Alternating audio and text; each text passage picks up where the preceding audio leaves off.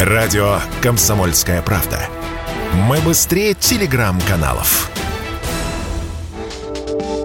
Семь лет в Москве работает каршеринг и год от года пользуется все большей популярностью. За все время работы сервиса москвичи совершили свыше 200 миллионов поездок, сообщает столичный Диптранс. А по данным аналитиков, на столицу приходится пятая часть от общефедерального спроса на каршеринг. Потребность растет каждый год, аварийность снижается. Только за последний год на 12%. Вероятно, это благодаря операторам. Многие из них ввели оценку стиля вождения, на основе которой формируется тариф для пользователя пользователя. В общем, каршеринг жизнь столицы изменил, как минимум для автомобилистов. Как именно, мы спросили издателя проекта trusharing.ru Юрия Николаева. Сервисы каршеринга ничем не отличаются от других сервисов и компаний, которые так или иначе используют глобальные технологии, автомобили, технику и прочее, прочее, они чувствуют себя не очень хорошо.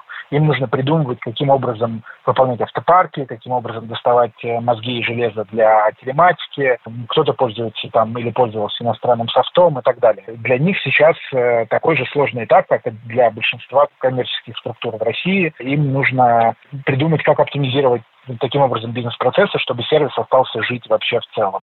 Тем временем в кризисный год каршеринг становится все дороже. Так пользователи Яндекс Драйва отмечают, в последние две недели так называемая стоимость посадки в автомобиль сильно выросла. Если раньше она, как правило, не превышала 50 рублей, то сейчас в некоторых случаях приходится платить до 600. И это неудивительно. Несмотря на все успехи, отрасль переживает непростые времена, сказал радио «Комсомольская правда» издатель проекта trusharing.ru Юрий Николаев времена для них не самые простые. У них есть проблемы с закупками автомобилей, с другими техническими компонентами, с обслуживанием этих автомобилей, с лизинговыми ставками, со стоимостью автомобилей и так далее. И в текущих условиях им нужно придумать, как, учитывая то, что цены для них закупочные выросли на все, а, как сохранить цены для пользователей. Цены точно будут расти. Достаточно взглянуть на стоимость новых автомобилей, которые сейчас пополняют операторы каршеринга в свои автопарки. Стоимость на китайские автомобили сейчас сравнима с докризисной стоимостью на немецкие автомобили за прошлого, прошлого года.